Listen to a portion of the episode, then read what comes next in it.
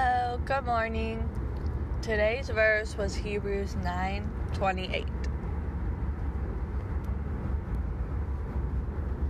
It says, "So Christ was offered once to bear the sins of many. To those who eagerly wait for him, he will appear a second time, apart from sin for salvation." So the first part says Christ was offered once to bear the sins for many. So Christ was put on this earth once, and his purpose was to die for our sins so we could be forgiven and be able to go to heaven with him for eternity. And the second half says, To those who eagerly wait for him, he will appear a second time apart from sin for salvation.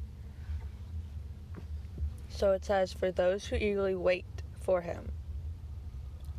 So there are many people who just go about life and don't think about what it'll be like when God comes, and they just are like, oh, it's fine. He's not coming. Or we have a long time still. I don't need to care right now. But we really need to care. We really need to eagerly wait. And we shouldn't live life like God is coming tomorrow. But we need to have that mindset. Because if we don't have that mindset, we're going to be caught off guard. And once we have, we still think we have all this time in the world, but really, it's coming sooner and sooner.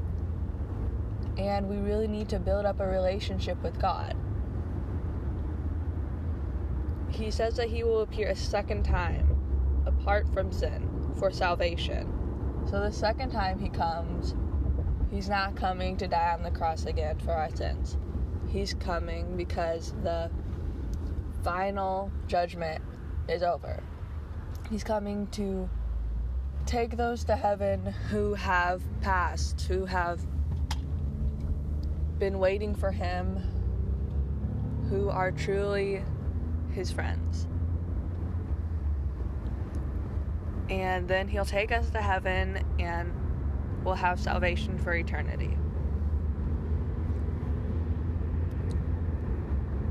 So, that's it for today. Have a good day. Bye.